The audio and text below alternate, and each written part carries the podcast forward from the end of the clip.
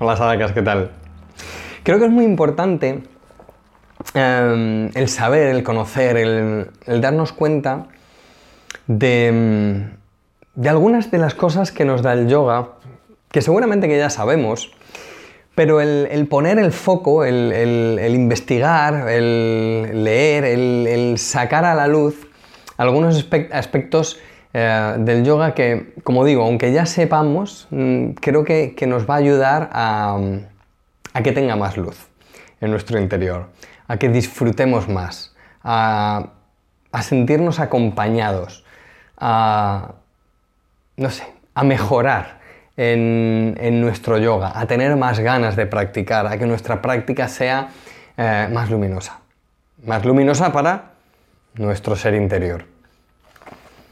Y Godfrey de Veró, del que ya hemos hablado muchas, en muchas ocasiones con su libro 15 minutos de yoga, habla de la energía, la energía y el yoga, o la energía en el yoga. Y es tan bonito, tan bonito que, que quiero leeroslo. Dice, el yoga es una práctica dinámica. No es solo cuestión de adoptar con el cuerpo formas extrañas y maravillosas. Estas formas, por la naturaleza de su integridad, innata, están cargadas de un resplandor muy vibrante. Se activan desde el interior. Esta energía irradia hacia el exterior, llenando todo el cuerpo con una carga energética palpable y visible que se desprende de la piel haciéndola brillar. Una postura así activada se ve y se siente de modo muy distinto a otra que no lo esté, sin esta carga energética, una posición no se transforma verdaderamente en una postura de yoga. Y yo añado, podemos llevar esta vibración, aunque no nos salga correctamente la postura al 100%, desde una actitud de estar haciéndola desde dentro, desde lo emocional y dándonos cuenta qué está pasando en la postura. Dice, profundizar en una postura de yoga no significa aumentar el estiramiento o amplitud del movimiento. Fijaos. Significa aumentar esta carga energética para que todo el cuerpo comience a irradiar una potencia luminosa que es mucho más sugestiva que el movimiento externo.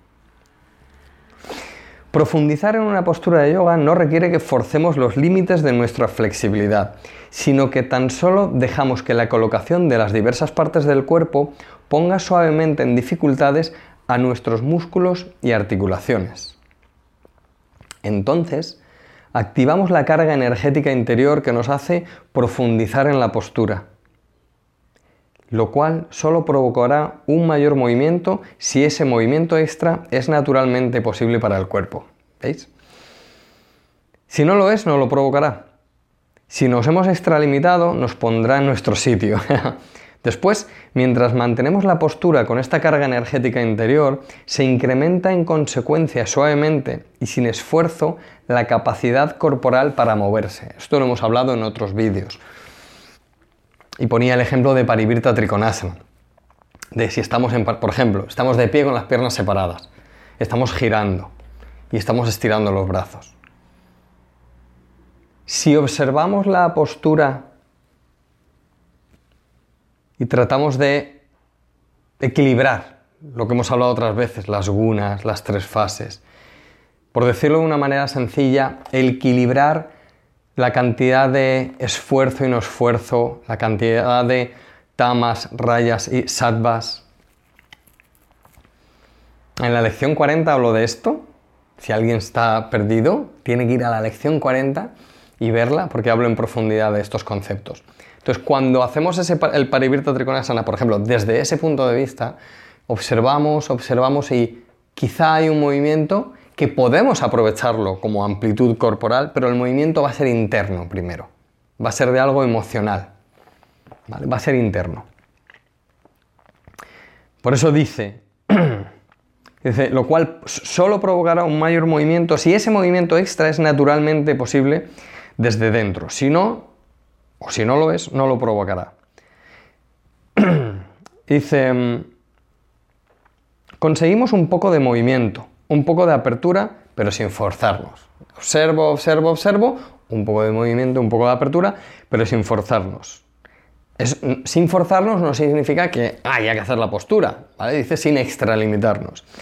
Hemos dejado que suceda como resultado de fuerzas internas naturales que funcionan de acuerdo con sus propios parámetros innatos. Este proceso se conoce como cultivo del límite. El límite de una postura es donde nos encontramos cuando estamos en el confín mismo de nuestras posibilidades seguras. El límite de una postura es donde nos encontramos cuando estamos en el confín mismo de nuestras posibilidades seguras. Solo crecemos, solo se desarrolla nuestra capacidad cuando alcanzamos el límite. No tenemos que forzarlo.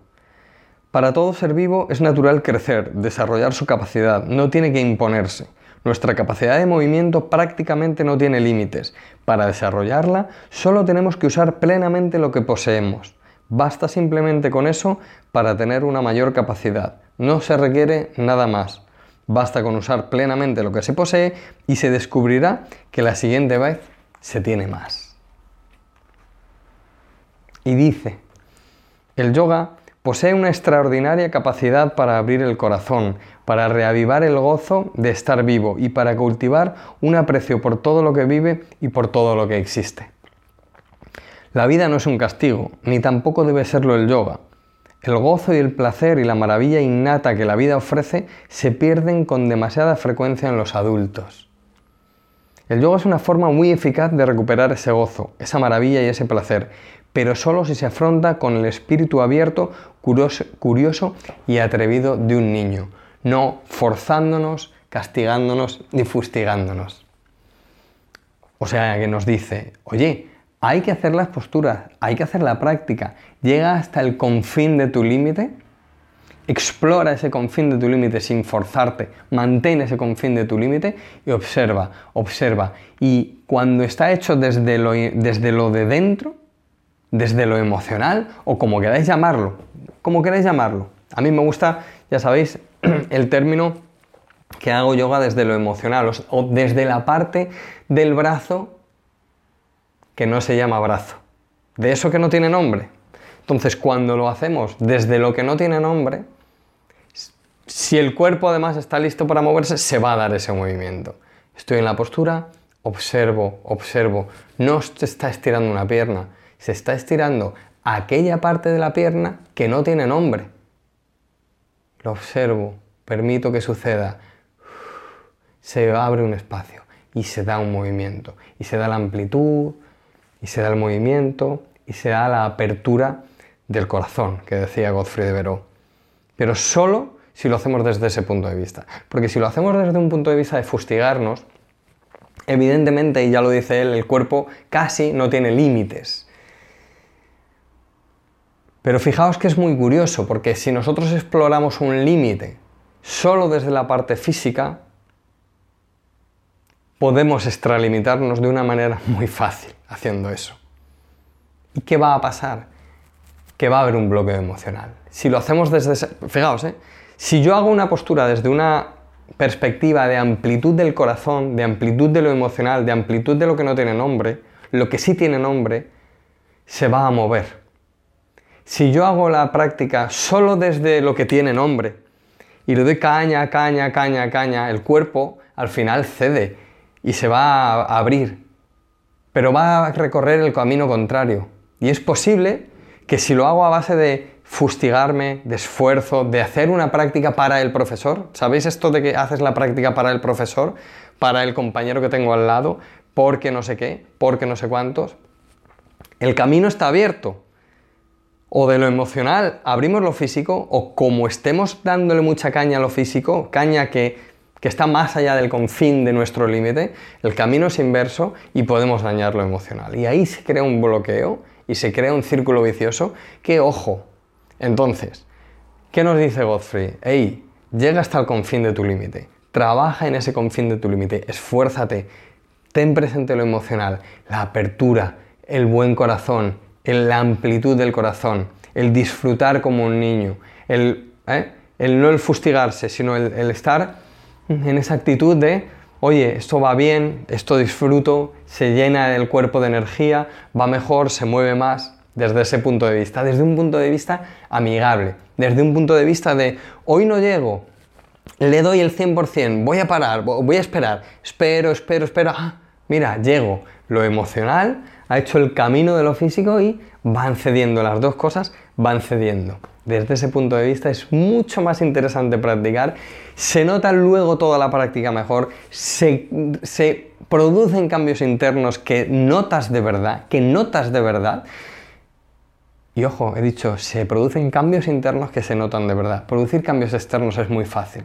Es muy fácil producir cambios externos. Solo requiere mecánica, tiempo y disciplina. Y ya está. Y eso lo puede conseguir cualquiera. A base de fuerza de voluntad, si quieres, a base de lo que sea. Mecánica, tiempo, disciplina, cualquiera.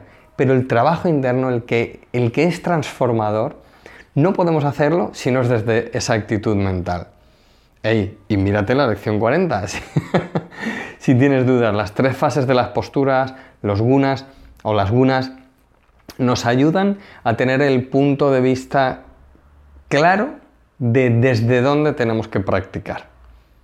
Tamas, rayas, sattvas, punto fijo, punto móvil, punto pasivo, en las fases de las posturas, de lo muscular, lo articular y lo orgánico. Entonces, todo eso, observando todo eso, nos da ese punto de vista que nos dice Gottfried Veró de disfrutar como un niño o de disfrutar de la vida, disfrutar de nuestro yoga. Bueno, espero que hagas ese camino de lo emocional a lo físico para que se amplíe y no al contrario, ¿eh? hay que hacer el, el, el, el transformador, el del disfrute. Nada más. Namaste.